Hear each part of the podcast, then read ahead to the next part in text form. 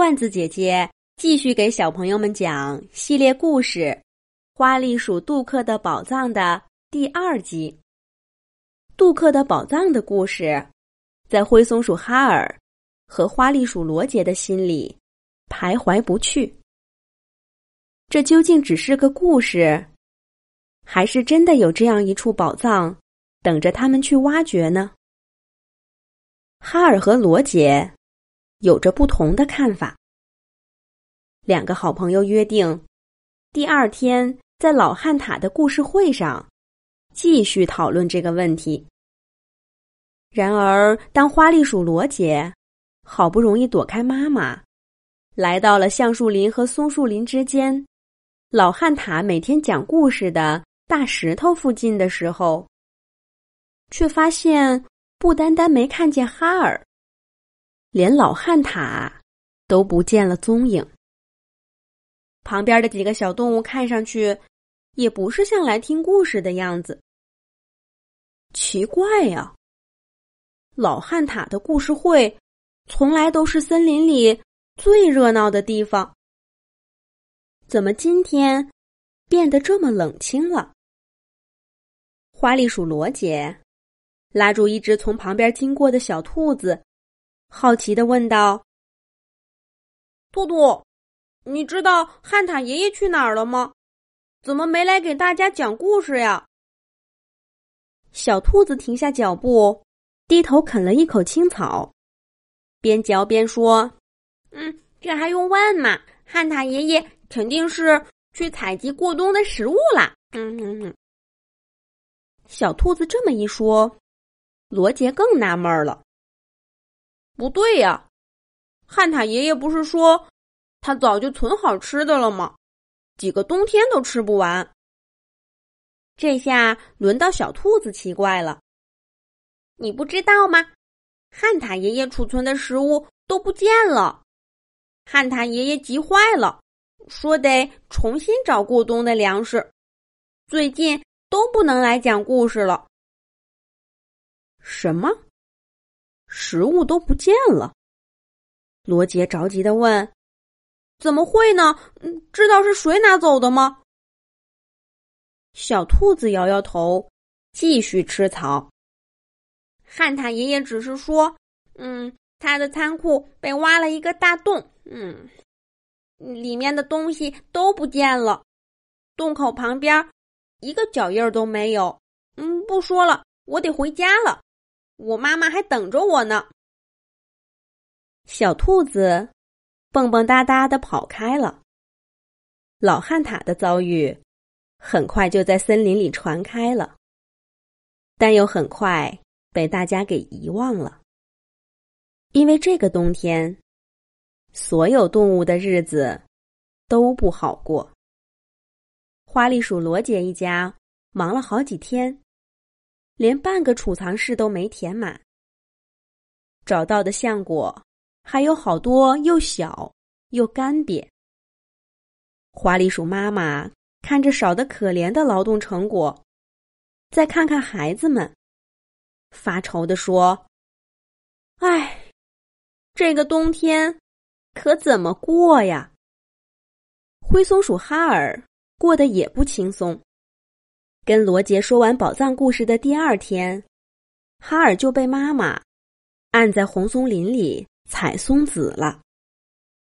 松子比橡果要小，而且需要剥开层层叠叠的松塔鳞片才能摘出来。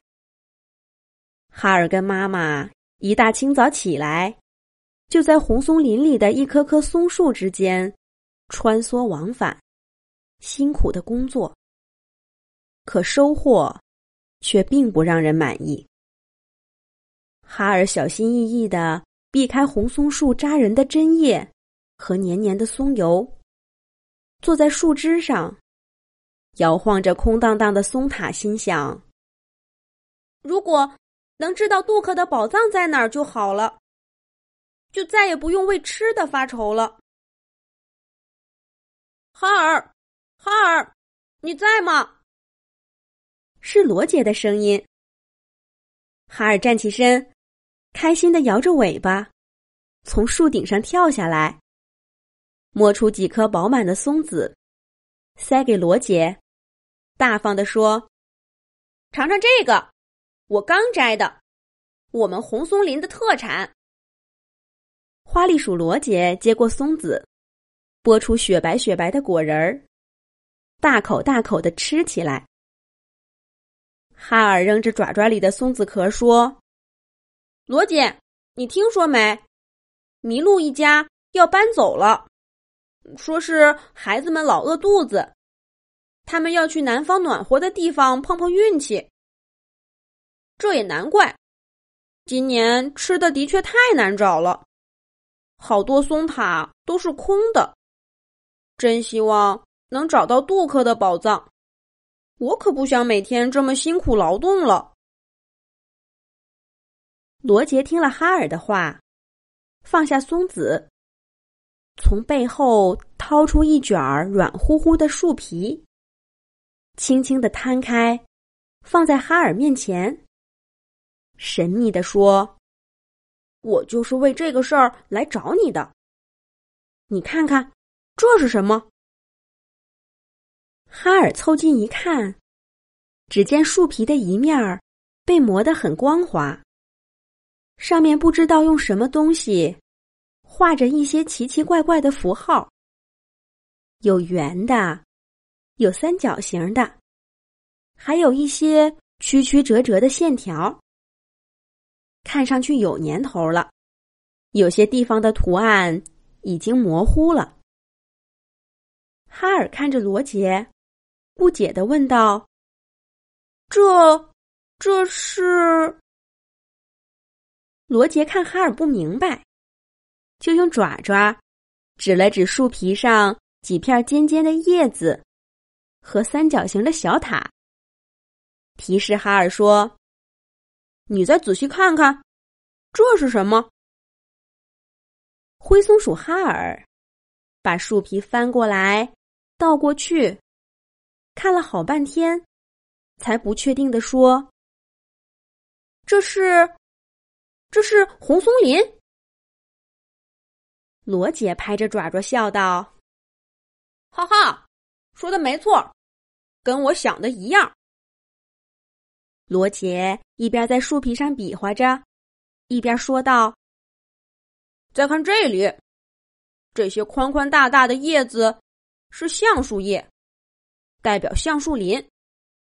这里，这几个三角形堆起来的叶子，代表西面的枫树林。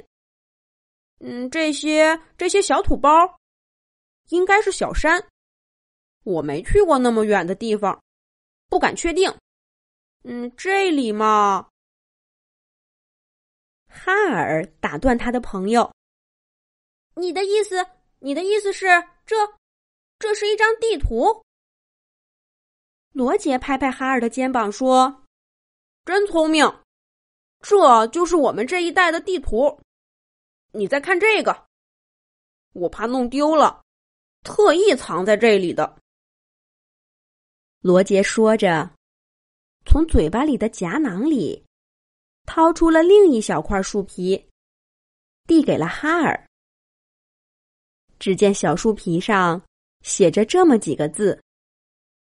杜克的藏藏宝图，哈尔脱口而出：“就是说，就是说，真的有杜克的宝藏，他还留下了藏宝图。”罗杰，你真是太棒了！你你是怎么找到这些的？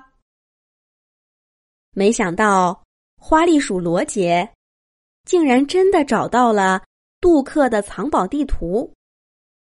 哈尔和罗杰会去找宝藏吗？杜克的宝藏究竟是什么呢？下一集，罐子姐姐接着讲。